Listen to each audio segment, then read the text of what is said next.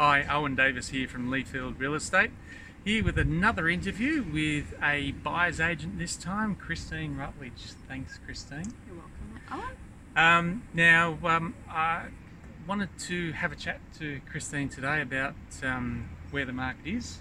Uh, but firstly, can you tell us um, your experience with uh, property investing and what you do with uh, your clients and what experience you've had with them?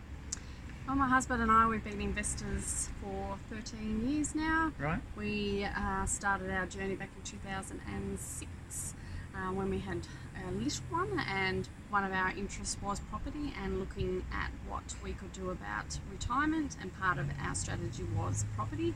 Uh, I'm a former lawyer, so I was a lawyer for 10 Oh, yeah, years. that's right. Before that, I was in insurance for a couple of years, dealing with property claims, motor Yep. vehicle claims, CTP, and then I have been a buyer's agent for the last nine years. So I've been essentially negotiating settlements and properties for the last 20 odd years. Right, okay. I'm not that old. So, so many, many transactions. Many, many transactions. And Just in the hundreds, or would you be over the thousand mark now? No, not over a thousand. Oh, actually, when you take into account, Yeah, all the conveyancing and yeah. etc. Okay. Yeah, so a lot. A Well- lot of talking in those years. And from your experience, uh, I mean, what are the uh, uh, how many bad experiences versus good experiences have you had? Because a lot of people hear in the media about all the all of the bad experiences with being a property investor. I think as a property investor, it's everybody needs to have a bad experience in order to learn from it, Yep. and hopefully then I can teach others about how to avoid those bad experiences. So a lot of it comes down to making sure that you are involved with people who are experts in the industry. So making sure that you've got a good broker, you've got a good financial advisor, accountant, people that you can talk to and that deal with property every day. Um, and then when it comes to buying property, making sure that you've got a really good conveyancer or solicitor um, and a good property manager on hand. Of course, you need a good property manager. Yes, because once the property is purchased, you rely on those property managers to look after your investment, your asset. Yep. Um, and if you haven't got a good property manager, and we've had that experience, and so often it takes a couple of times to find the right property manager, but when you do, you stick with that property manager. Um, and you know that's just part of the learning curve. And I think that everybody needs to go through probably some negative experiences in order to be able to then realise what are the essentials to make a good property and make sure that that property stays in your asset base for as long as you can. Okay. And what is it you're working with clients um, at the moment for, for buying an investment property? Yep, so my portfolio of clients is probably 80, 70, 80% are investors. The other portion are principal place of residence, although that may change. Um, most of my investors, based purely on budget, um, are up in Queensland, so people with a sub 500, sub 400 um, budget. So a lot of them are in the surrounding areas of Brisbane. So north, the Moreton Bay Shire, south, the Logan Shire, and to the west in Ipswich Shire. They're looking at properties with a value uh, purchase price between three and four hundred thousand dollars. Um, most are sort of set and forget, but a lot of people are looking for that value add potential. So granny flat potential or um, upgrade, benefit, um, like cosmetic upgrade potential.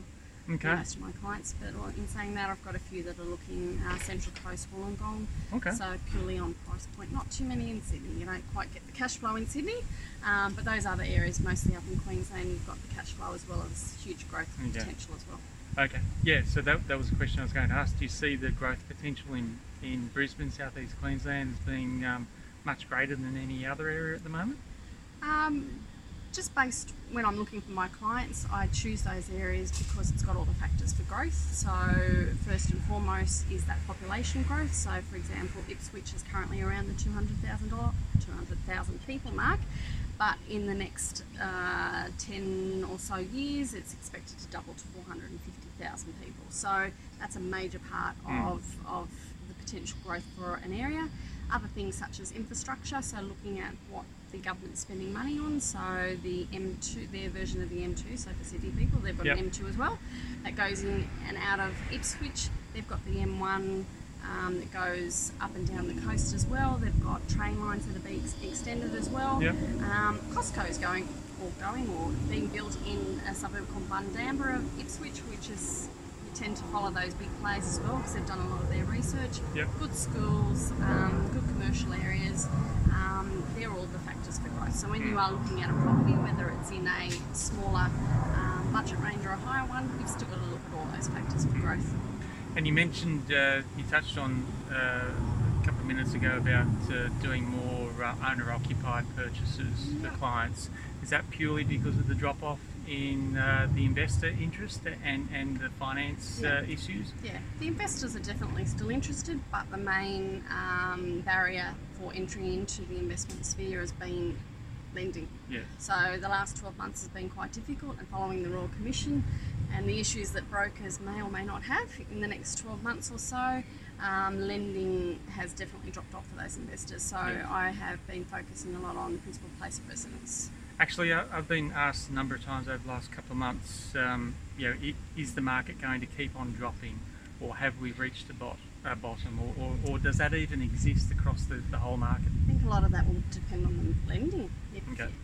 supply and demand. So if you have a lot of people that want to buy but they haven't got the money, they won't be out there looking. So there'll be an excess supply that will have a downward pressure on price. So a lot of it, the drop off in the um, in, in say the Sydney market Mm. has been because of people not being able to get finance, and I think that's going to be a major factor.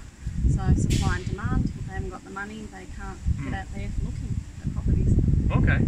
And, and so further over the next uh, year or two, in terms of where the market's going? This space, I think. I think a lot of it will depend on being able to borrow. And I know that a lot of my clients that could get a lot of money before but can't get as much, we've still got that focus in those affordable areas, but areas that have got good growth potential and good cash flow up in Queensland. So at the moment, that market's been relatively stable. yeah. It hasn't had the, the full effect of, of the Royal Commission and Yeah. the changes in the lending over the last 12 months, and Yeah. That will go forward in the next 12 to 18 months as well. Okay. Um, So from the sounds of it, it, it seems like you, you, you have this focus about helping uh, your clients get into a property that's um, predictable in terms of cash flow. Um, and if they can get capital growth at some stage, it'll happen. And uh, it's it's really um, let it happen when it happens. Yep, I like my clients to be able to sleep at night and not to stress about things, Yeah. and I think that that's really important when it comes to property and then buying more property. If they can't sleep at night worrying about the first one, then they're not going to go for the second and third. So, um, clients that are looking for something that's low risk um, but still got all the factors for growth and good cash flow, so that they're not up for a huge uh, shortfall. Um, you know, that's something that I always say to my clients, let's have a look at that. But if they're higher risk people, then obviously we'll look at something that's got more growth and less cash flow. So it depends. Every client's different. You've got to look at their risk factor, their budget, their experience, um, and you know, cater towards their individual needs. It's not no one cookie cutter fits everybody. I think everybody's different, and Yes. you know, you've got to cater for each client. Okay. Well, that's uh, great, Christine. Uh, thanks for joining me today. You're most welcome. Um, and uh, thank you, everyone, no matter where you're watching or listening to this. Um, if you have any questions for us or any comments, feedback, good or bad, we want to hear from you. Um, and yes, Owen Davis from Leafields Real Estate, which uh, we're here for the property investor. Thanks.